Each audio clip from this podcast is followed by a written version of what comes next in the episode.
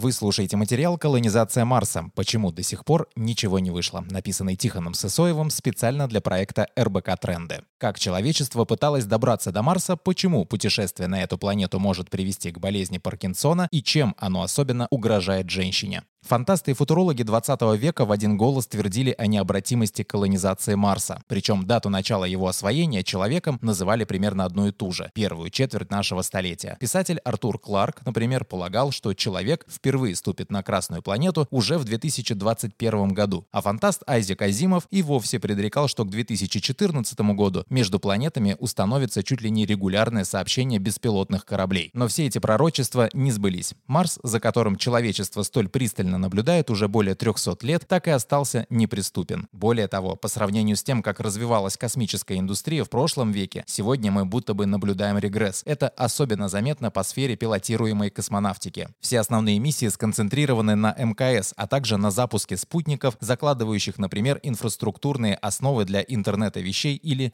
милитаризации космоса. Последний раз нога человека ступала на Луну в далеком 1972 году, в то время как американцы торжествуют по поводу недавней успешной стыковки с МКС космического корабля Crew Dragon. По сравнению с хроникой триумфов 60-70-х годов прошлого века, все это выглядит, мягко говоря, скромно. Но такое торможение в развитии космонавтики в целом и в реализации пилотируемого полета на Марс, в частности, скорее связано с более сложными проблемами институционального порядка, нежели с тем, что человек просто предпочел потребление покорению космоса, пить пиво и смотреть сериалы, как посетовал однажды писатель Рэй Брэдбери. И дело даже не в финансировании хотя любой проект, связанный с полетом на Марс, требует астрономических затрат или отсутствия ярко выраженной идеологической составляющей, каковая была в эпоху Холодной войны. За минувшие десятилетия наши знания о Марсе настолько расширились, что теперь на подобные миссии мы смотрим куда более реалистически, без того головокружительного воодушевления, с каким смотрели в будущее футурологи 20 века. В этом смысле сама история проекта полета на Марс крайне поучительна. От Циолковского до очарованности космосом. В научном дискурсе проблема межпланетных полетов человека впервые была поднята в работах ученого Константина Циолковского, математика Якова Перельмана и инженера Владимира Рюмина в самом начале прошлого века. Первые же эксперименты в этой области принадлежат советскому изобретателю Фридриху Цандеру, который, основываясь на теоретических расчетах своих предшественников, подготовил первый проект полета человека на другую планету. Согласно подсчетам Цандера, для путешествия двух-трех космонавтов на Марс потребовался бы корабль массой в 400 тонн, конструкция которого должна была представлять собой комбинацию аэроплана и ракеты на случай, если полет придется осуществлять в другой по своей плотности атмосфере. Для обслуживания космонавтов и кораблей ученый предлагал использовать околопланетные орбитальные станции. К слову, Цандер впервые сумел экспериментально проверить возможность использования оранжерей, которые планировал разместить на борту корабля для выращивания питания космонавтам. Впоследствии на фундаменте этих исследований была организована группа изучения реактивного движения, которая в 1930 1933 году вошла в реактивный научно-исследовательский институт, главным инженером которого стал легендарный Сергей Королев. Осенью того же года произошел первый запуск советской ракеты Гирт-Х, которая, взлетев вертикально на высоту около 80 метров, разбилась. До начала Второй мировой войны ее продолжали улучшать, обкатывая на наземных и летных испытаниях. Вместе с тем на Западе уже в 1952 году германо-американский конструктор Вернер фон Браун опубликовал свой проект пилотируемого полета на Марс. В книге Das Mars Project он предложил отправить на Красную планету 10 межпланетных кораблей, 7 с людьми, по 10 человек в каждом, и 3 с грузом. Фон Браун спроектировал и посадочный модуль, напоминающий самолет. Предполагалось, что космонавты смогут приземлиться на поверхность Марса, как на самолете, после чего демонтируют крылья так, чтобы модуль вновь принял облик ракеты. Конечно, первые проекты пилотируемого полета человека на другую планету были нереализуемыми в принципе. Например, сегодня мы знаем, что из-за низкой температуры в среднем минус 62 градуса по Цельсию и предельно разреженной атмосферы примерно в 100 раз менее плотной, чем на Земле, совершить посадку на Марс, используя крылья самолета, невозможно. Эти проекты скорее определили общий вектор развития, поставили новые задачи перед инженерами и превратили космическую отрасль едва ли не в самое культовое явление во всем цивилизованном мире. Именно Именно на пике этой всеобщей очарованности космосом к концу 50-х, началу 60-х годов в СССР и США сумели наконец сконструировать первые реальные аппараты, проложившие первые тропинки к Марсу. 14-секундное знакомство. Первые попытки посадить на планету автоматический аппарат осуществил Советский Союз в начале 1960-х годов. Правда, все они закончились провалом. Марс 1960А и Марс 1960Б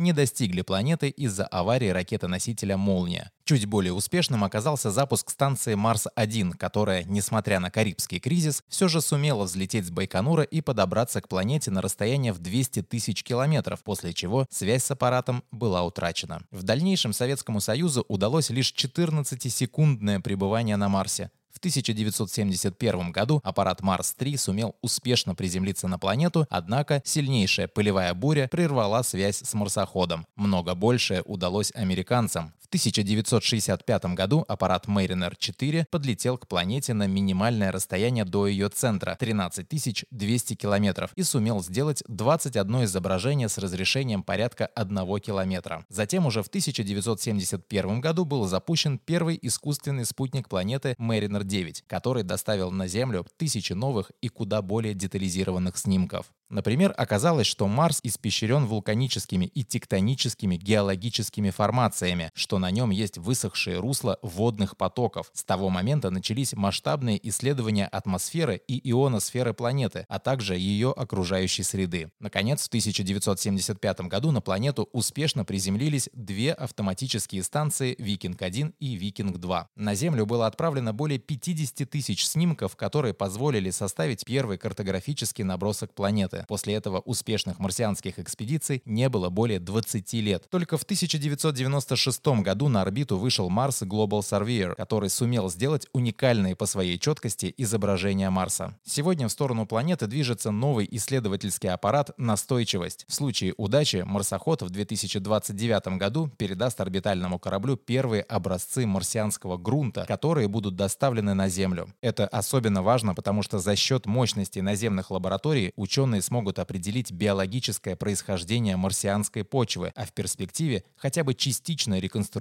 историю жизни на этой планете. В целом, за 60 лет активных исследований Марса общее количество миссий на эту планету достигло 45. Из них только 19 были успешными, и это миссии только для автоматических аппаратов. О пилотируемом полете человека мы пока не вели даже речи. Без гравитации и связи, но с плесенью и радиацией. Дело в том, что за все время активного изучения Красной планеты человечество многое узнало не только о том, что из себя представляет сам Марс, например, какова средняя температура на поверхности планеты, какие на ней климат, гравитационное и магнитное поля, атмосфера, ну и то, с какими трудностями сопряжены путешествия и посадка на Марс. В итоге за счет собранной информации удалось определить основные проблемы пилотируемого проекта, без решения которых освоение человеком планеты невозможно или будет сопряжено с огромными рисками. Все они так или иначе входят в одну глобальную проблему расстояние между Землей и Марсом, которое составляет более 55 миллионов километров. Для сравнения, между Землей и Луной пролегает чуть больше 384 тысяч километров. Такая дистанция требует совершенно особых решений для успешного полета, начиная с устройства ракеты, заканчивая предварительной медико-психологической подготовкой космонавтов и координацией всей миссии. Владимир Сурдин, кандидат физико-математических наук, старший научный сотрудник Государственного астрономического института имени Штернберга, МГУ утверждает, что главное техническое препятствие сегодня чисто формальное. Пока ни в США, ни в Китае, ни в Российской Федерации нет достаточно мощной ракеты, чтобы отправить на ней даже одного человека на Марс. Те ракеты, которые отправляют на планету автоматические станции, способны бросить туда около 5 тонн. Причем до самой поверхности планеты долетает только одна. Для сравнения, полеты на Луну в 1970-х годах требовали 50-тонного космического корабля. И это, внимание, для шестидневного пути туда и обратно. Тогда до Марса путь займет уже многие месяцы. То есть все имеющиеся ракеты пока слишком слабы. По словам астронома, одно из возможных решений этой проблемы – быстрый перелет, когда на ракету будет установлен не химический реактивный двигатель, а ядерный. Но пока сама возможность использования такого двигателя активно исследуется. Он очень грязный и опасный. И в случае, если с ракетой произойдет авария на старте, что бывает в 2-3% запусков, катастрофа будет куда страшнее, чем в Чернобыле. Но даже если и удастся сконструировать достаточно мощный двигатель, начнутся препятствия совершенно другого порядка. Примерное время пути до Марса составит около 9 месяцев. Суммарная же длительность путешествия туда и обратно будет примерно 500 дней. То есть почти полтора года космонавтам придется провести в закрытом помещении в условиях почти полного отсутствия гравитации с крайне примитивной и прерывающейся связью с Землей, а затем еще и в ужасающих марсианских условиях при очень низких температурах и давлении. Особенно много проблем в отсутствии гравитации. В невесомости происходит перемещение крови из вен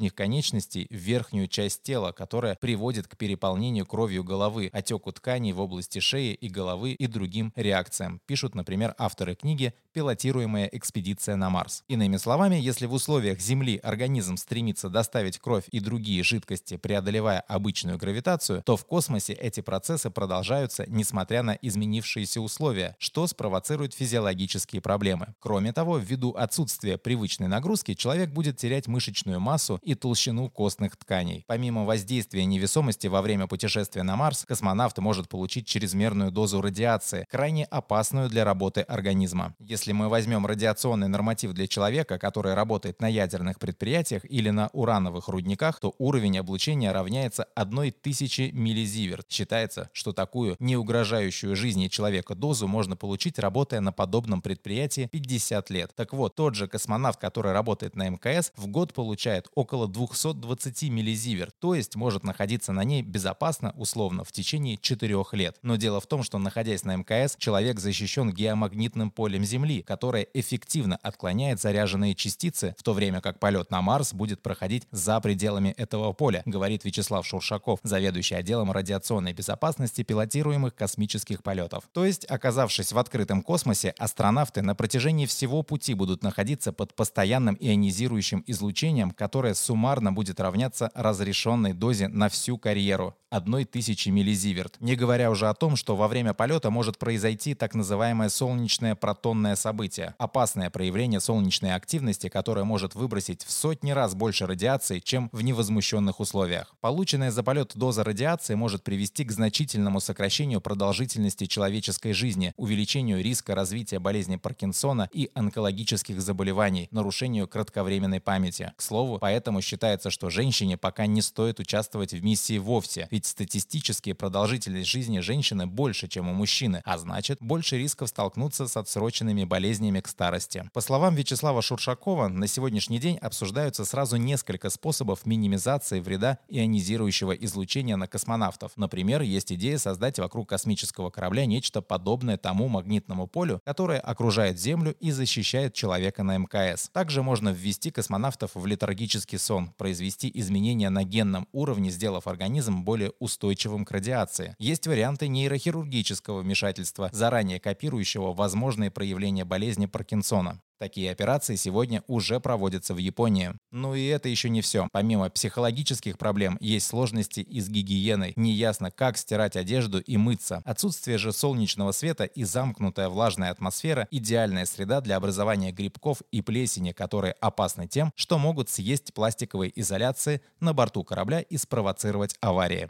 К этому добавляются еще и типичные для любых космических полетов заболевания. Авторы книги «Пилотируемая экспедиция на Марс» дают такой внушительный список космическая болезнь движения, заложенность носовых пазух, запоры, головная боль, раздражение кожи и ее сухость, а также абсцессы, небольшие ссадины и ушибы, воспаление роговицы или ее ссадины, инфекция верхних дыхательных путей, бессонница, отит. Поэтому на борту корабля требуется создать автономный медицинский центр. Значимыми здесь могут оказаться и технологии телемедицины медицины. Конечно, все эти проблемы в перспективе могут быть решены. Многое уже прорабатывается сегодня. Например, инженеры придумывают более совершенные скафандры, которые помогут человеку выжить в условиях марсианского климата. Совершенствуют систему связи, чтобы улучшить координацию всего проекта. Конструируют аппарат для безопасной посадки на планету. Продумывается и возможность выращивания овощей на планете, чтобы обеспечить всю команду едой. Изучаются возможные психологические проблемы долгого полета. Но хотя человечество за минувшие годы сделало очень много для приближения колонизации Марса, пока даже в среднесрочной перспективе не стоит рассчитывать на то, что человек ступит на эту планету. Читайте и слушайте новые материалы РБК Трендов на сайте и в одноименном телеграм-канале.